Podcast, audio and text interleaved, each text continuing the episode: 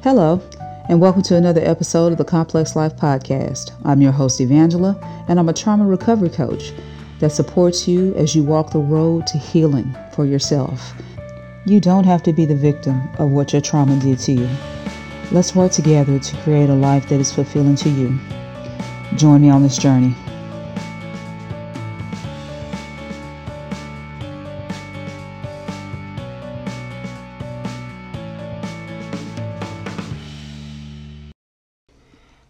Everyone, and welcome to another episode of the Complex Life Podcast. I'm your host, Evangela, and this is season three, episode four, titled Memory and Trauma Why Don't Victims Remember Right Away? And as always, um, the blog post for this podcast is available on my website. If you'd like to view it, I will also link it in the show notes. So let's get right to it. Um, normally, I am sort of freestyling um, episodes that I do based off of the blog posts that I do. So I like to add in information that I might not necessarily have put into the blog post.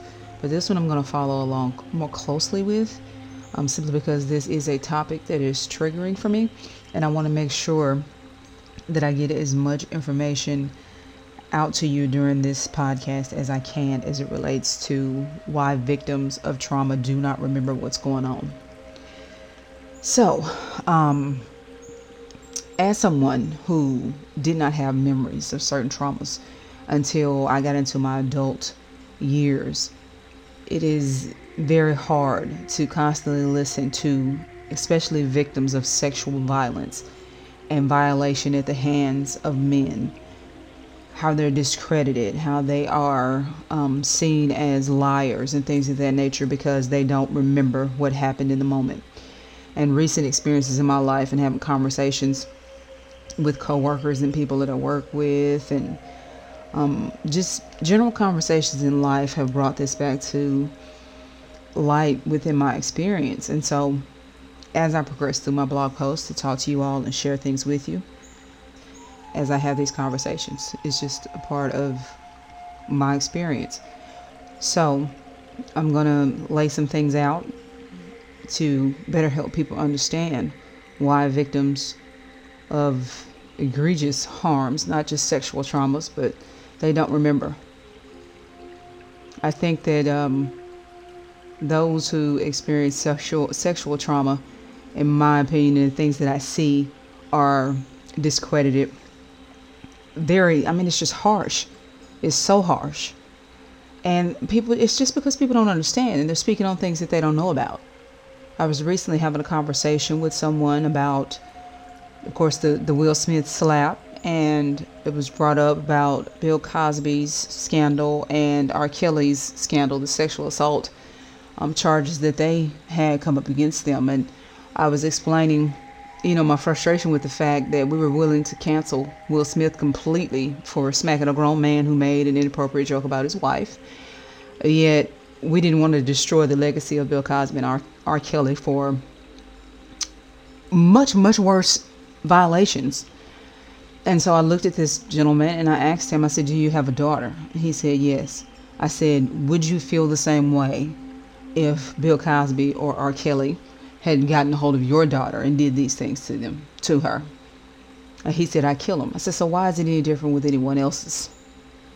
Then, of course, he brought up the memory piece with victims coming forward and not able to remember exactly what happened and things of that nature. So here it is, back in my experience again. So I'm going to dive into this um, blog post and use it to guide me to help keep me on track while I talk about this very difficult topic. So, the brain and the mind on trauma. Trauma, especially in childhood and early adolescence, can cause the brain to be overdeveloped in certain parts, such as the amygdala, this causes us to be in a constant state of fight, flight, freeze, or fawn in order to survive. And if you live in this space as a survivor of tra- childhood trauma, if you live in this space for years and years and years, you develop, you could develop complex, complex PTSD, and you never get out of this state. Your brain is steeped in cortisol and stress hormones because you are always trying to survive and defend yourself. I believe I read an article where it spoke about, you know, children, we're, we're attuned to hearing two different types of sounds. You know, human sounds of safety and then animal sounds, predatory sounds.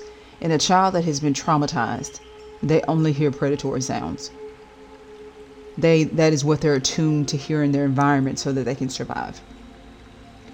So the amygdala is mainly concerned with keeping you safe and it does not think, it reacts because thinking about running instead of running is going to cause you a whole lot of problems and you're going to be unalived.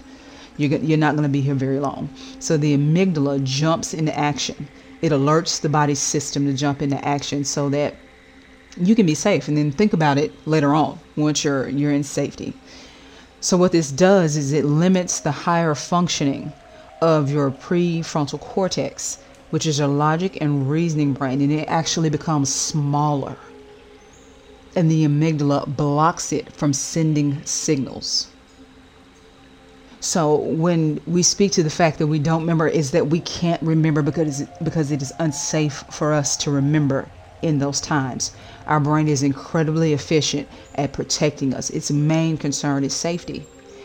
And when we cannot handle something, when we cannot handle a threat of our caregiver or someone else in our life who has more power over us, taking advantage of us and doing things to us on a regular basis, and there is no restoration of safety in our lives for a very long period of time, we become attuned to those things. And those memories get locked away and they get repressed so that you're protected from a psychological break, so that you're protected. And that is the reason why we don't remember. There is a physical process, a chemical process within the body, a physiological process that keeps us from remembering. So then you may ask, why are those memories recovered later on?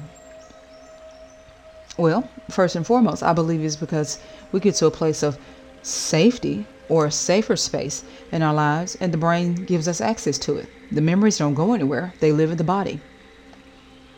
So, um, an example from my life, um, not very detailed, but an example nonetheless. I was doing therapy work and you know, was working with my therapist and, and doing, you know, having great progress. And then all of a sudden I had a memory come up of something that happened to me and my sister. And at first, I was like, I have to be making this up because it was such an egregious memory. It was horrifying. And I felt no connection to it at first, none whatsoever. But as I, you know, talked to my therapist about it after I got into my next session, and it began to do what a process that I call settle in my body, I realized that it was in fact my memory. And of course, I had to go in and, and do work on that whole experience I hadn't remembered that. I hadn't. And it, it came forward when I was in a space of safety with my therapist and felt like I could, I guess my brain, my, my mind decided, okay, let's release this memory. And it did. And it was it was very rough. I'm I'm glad that I had the safety um, of being with my therapist and, and having an established safe relationship. This is one of the reasons why, as trauma recovery coaches, as a coach, I don't go in and dig up repressed memories. If a client comes to session and says, well, I had a memory come up. We can dig into that if the client wants to, if it is safe for the client to do so. But we don't sit and process memories like that. And it is completely up to the client what they want to divulge to me in that session. And the entire time I am attuning with them, I'm making sure that they're safe, that they're not getting activated and worked up. And if I do find that they are, I immediately take measures to get them back in their bodies, regulated. And then if we need to refer out to a therapist so that they can process that specific memory, then that is part of their care plan to make sure that they are safe and okay.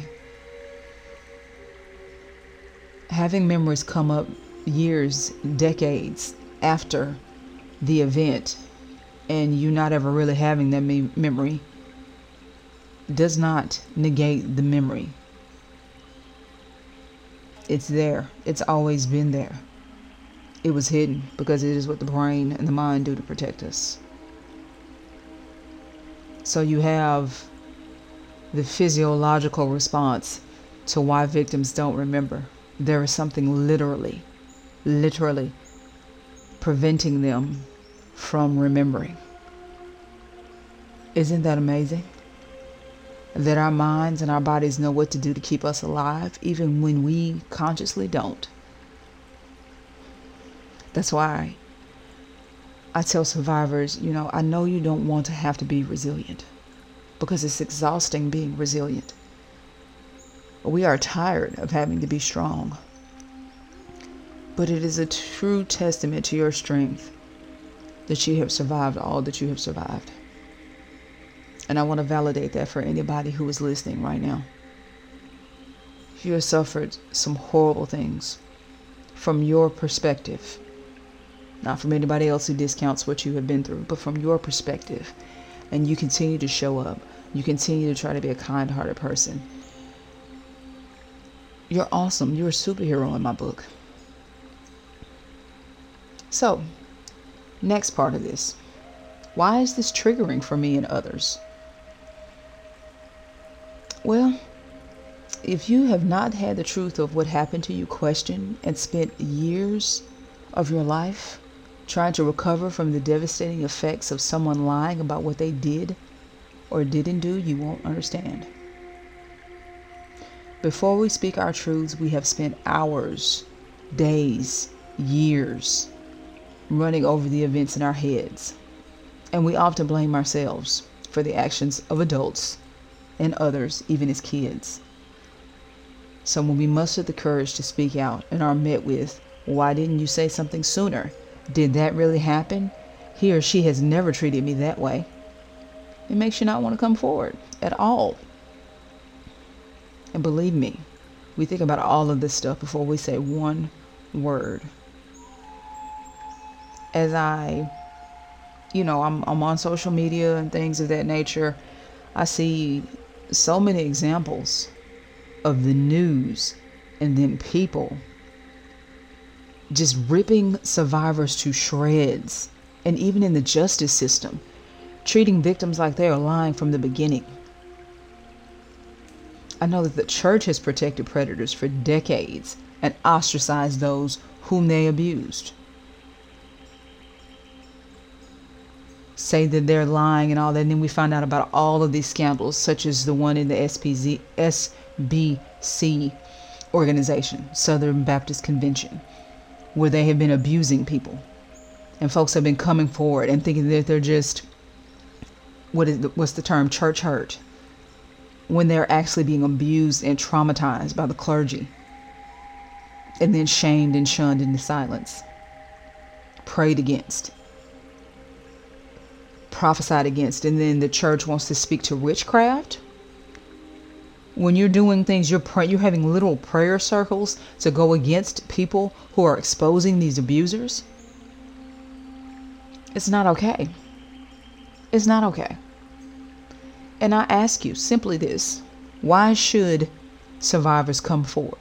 And i'm not in the camp of we come forward for other people some people don't want to come forward for other people some don't want to, and I understand that there's strength there's strength in numbers. I understand that we all want people to come forward and tell their experiences, but in the face of what we have to what we have to go through when we do come forward, I can understand why they don't want to share their stories. Because they're treated as the, the abuser. Treated like they were they did something wrong. And who wants to be re traumatized in that way? It takes tremendous bravery for survivors to step forward and relive the nightmare of their trauma. I 1000% agree with the due process, process of law and innocence until proven guilty, but that needs to go both ways. Innocence and respect for the survivor, and innocence and respect to the accused until it is proven instead of uh, taking the side of the abuser and asking all these horrible questions. I would I would really like for us to start supporting survivors until they get the justice that they deserve. It's it's really that simple. If you don't have not something decent to add to the dialogue, just shut up. Be quiet. Because you could very well make the situation worse and you could be causing your sister, your mother, even your your sons, your fathers, you could be causing them not to speak up about abuses that they've suffered because they see how you're going to react and they know you're not a safe space for them. You're not safe. And more people have experienced abuse, childhood trauma, sexual trauma than you know. So you never know who you're in the presence of and talking to about things. And you could very well discourage them from doing what's necessary to get justice for themselves and to heal. So the next one is a, a pretty hot button topic that I have never, I'm not gonna say I've never understood, but up until I, I did my studies, I started my studies in, in trauma recovery.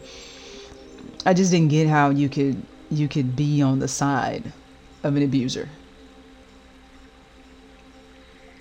And so I've outlined six reasons, not the only reasons, but six reasons that I know are the reasons why people side with abusers. The person is being abused themselves, even if they don't know it. Because in a lot of family systems, you have different roles that people play. You may be the golden child. You may be closer to the abuser. You may do whatever the abuser wants, and you just may not be the target at that time. So you're not being you so that you may be being abused and you don't know it. And so you think that it's not that bad. But I found that if you're using the term, oh, it's not that bad, when you're talking to somebody else, it, it probably is that bad, and you're in denial. Maybe the person is a codependent enabler. So their safety is entangled in that abuser and they're codependent on the abuser. So they're doing what they can to try to rescue that abuser and they're enabling the behavior. And a lot of times these people have been victims themselves. The person believes that there is nothing wrong with what the abuser is doing. And this is how we carry trauma into the next generations or the next relationship or the next system that we find ourselves in. Classic example is us getting beat with extension cords and belts and anything that our parents could find. That is very abusive. But because our parents did it, we did it. You protested as a child. It was, you were silenced with another hit with the belt or the extension cord or the shoe or the fist. And so you were beaten into submission. And nobody ever said anything. Everybody was having it done to them. So it gets passed along. The next is the system that a victim finds themselves in promotes this type of abuse. It's used to silence, it's used to control, it's used to keep order. Point case cults. So, you may be in a cult, may have been in a cult, or an experience that you don't think is a cult. But when you start thinking outside of the box and questioning the way that the leaders are doing things and the actions of members and things of that nature, you get a phone call or someone comes up to you after church to soothe your fears and to help explain away the egregious behavior so you have, I think they call them flying monkeys. I think that's what they call them, like off of The Wizard of Oz. That these people swoop in. And I know it's usually been used in the sense of attacking people in the realm of narcissistic abuse. But you also have those people that flock to keep that person who may be getting ready to leave the flock to bring them back in, to pull them back into the dysfunction of the system. Because regardless of whether or not the system is dysfunctional, it needs you to continue to be perpetuated. and you throw the system into chaos when you step outside of the norms and rules of the system. So you have these people that swoop in to soothe your fears and to indoctrinate you and provide you proof that you're thinking wrong and you should come back lest you sin and end up in hell or on your own or whatever type of fear mongering that they use to keep you in the fold. Next up is the person who has been threatened. I mean, we don't come forward. Um, if somebody says if you say anything, you know, something bad is going to happen. Or, you know, they feel like if you move on, then they'll become the target. And that's a horrible place to be in because it can lead to moral injury. Where you stood to the side and you allow somebody to be abused to protect yourself. And that is a horrible, horrible place to be in because it breeds so much shame. And the last one that I've listed is the person is a dope and doesn't have all the information, so they jump to conclusions.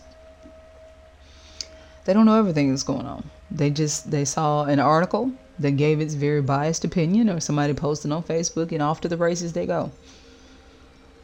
Siding with an abuser and not even really knowing it. And as I said, these are not all the reasons that you may run across, but these are the ones that I'm most commonly seen or I've experienced myself as I do the work of keeping myself in a space of healing and growth and awareness and working with my clients and having conversations with people who do this type of work. Either way, it I hope that these reasons help you see that it is not your fault. It's all about that person and their stuff. I hope it can alleviate some mental torture for you because it truly has nothing to do with you, although it impacts you. And that is very significant.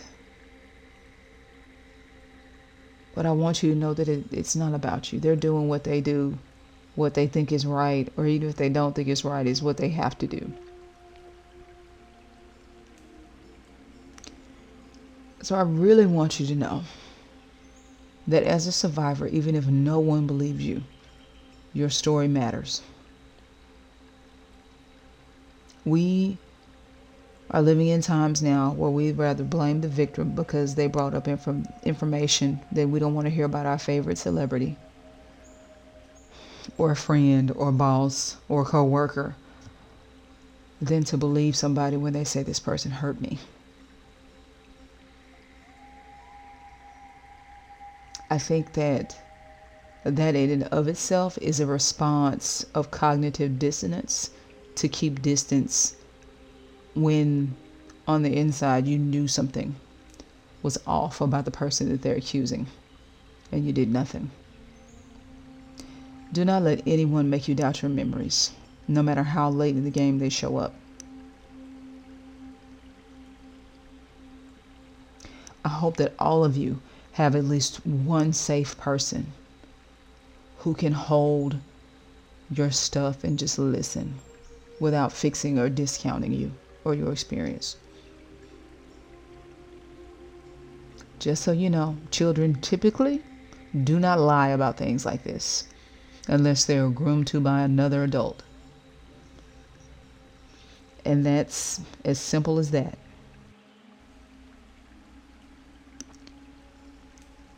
It just doesn't happen. Children don't have an idea about some of the horrible things that they experience. If a child is coming to you and telling you these things, it's because somebody showed them and exposed them to it. So, take children seriously when they come to you with these things, because the reality of the matter is, you would you would rather check into it, investigate, and see what's going on and protect that child as opposed to saying, oh, they're lying and find out later on that this truly did happen. Listen to your children. If someone in your life comes and tells you that someone did something horribly inappropriate, listen to them I don't care if it's your best friend. And I get, you know, you know, we think we know the character of our friends and things of that nature. I always say if the person didn't do it, they won't mind us asking about it. Or maybe they will, but they're willing to do what is necessary to say, I didn't do this.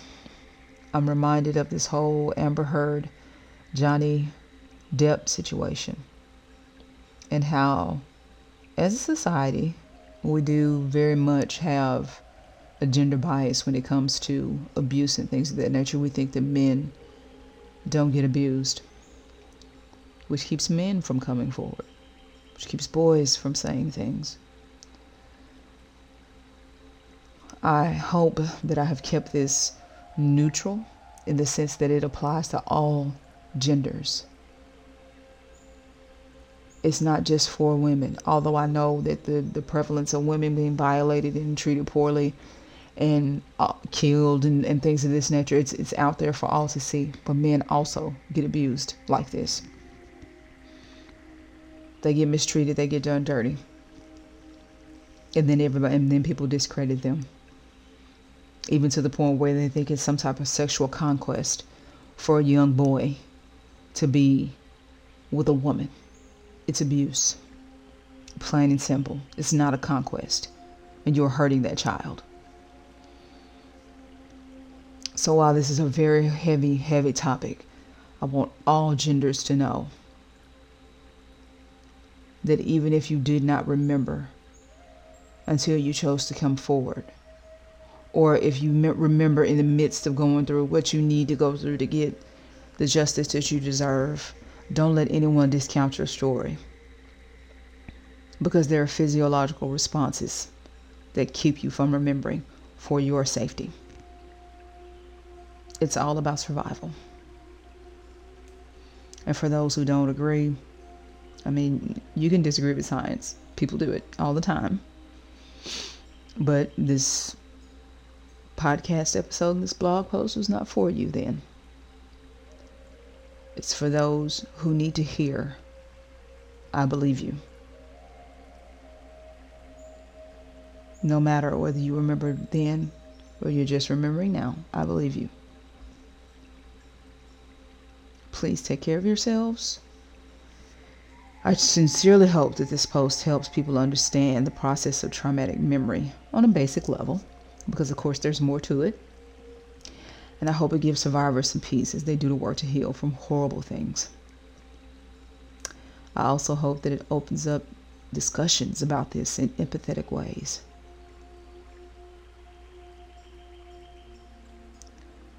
I want to thank you for listening to the podcast. I am on Clubhouse now, still on TikTok as well but I'm going to be talking about things and I would like for you to come over there and check me out. The name of my room or club, I think that's what it's called. I'm, I'm learning, y'all. It's called Rising from the Ashes of Trauma. And I would love to have you over there to dialogue and talk about some of these things. Take care of yourselves. And until next time, I'll see you along the journey.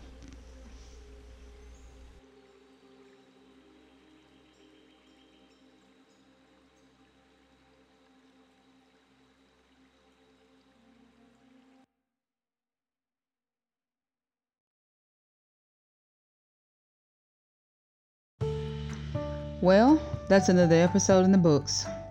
If you like the show so far, please go to iTunes and rate it so that we can push the show to the top in ratings and let more people know about the healing work that I do.